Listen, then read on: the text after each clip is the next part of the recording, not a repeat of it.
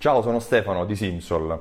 Di solito quando inizio a collaborare con un'azienda che eh, utilizza i miei servizi, uno dei primi aspetti che affrontiamo è creare una raccolta punti e l'aspetto che spesso incuriosisce e a volte anche stressa il mio interlocutore è come poter definire il valore del punto, come se questo valore del punto fosse qualcosa eh, che scende dall'alto, qualcosa in cui loro non hanno potere decisionale o qualcosa che semplicemente li confonde forse perché non lo conoscono. Ecco, oggi voglio parlarti di come calcolare il valore del punto, il giusto valore del punto anche per la tua attività.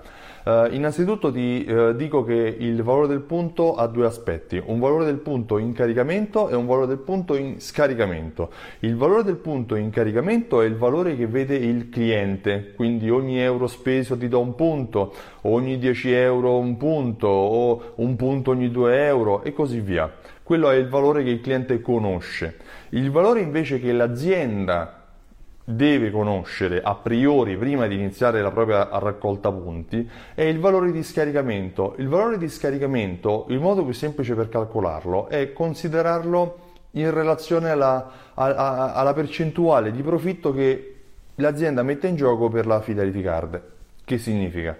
Immagina che tu vuoi definire che ogni 100 euro darai 5 euro di buono spesa definendo una percentuale del 5% sui 100 euro, appunto 5 euro, noi potremmo dire che 5 diviso 100 è uguale a 0,05. Questo significa che il valore del punto in scaricamento per l'esempio considerato è pari a 0,05 centesimi, 0,05 euro. Quindi il valore del punto in scaricamento è 0,05. Se dovessimo considerare un valore differente, quindi 10 euro ogni 100 euro spesi, eh, 50 euro ogni 1000 euro e così via, il modo più semplice per, carica- per calcolarlo è proprio questo, fare un rapporto del premio diviso il valore economico da spendere per raggiungere quel premio.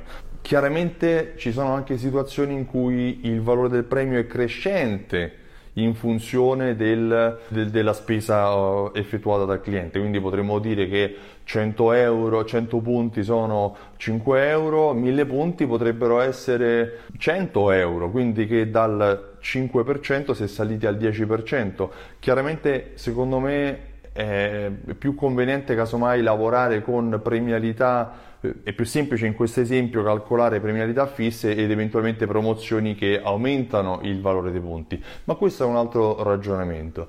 Per oggi è tutto, eh, se hai bisogno di informazioni scrivi qui nei commenti la tua domanda, sarà un piacere risponderti. Uh, se ti è piaciuto quello che ho detto uh, condividi il video con i tuoi amici e clicca mi piace, se non ti è piaciuto dimmi il motivo anche qui sui, sui commenti, ti ringrazio per qualsiasi commento tu vorrai fare per il tempo che hai già speso per guardare questo video. Ti ringrazio, a presto, io sono Stefano.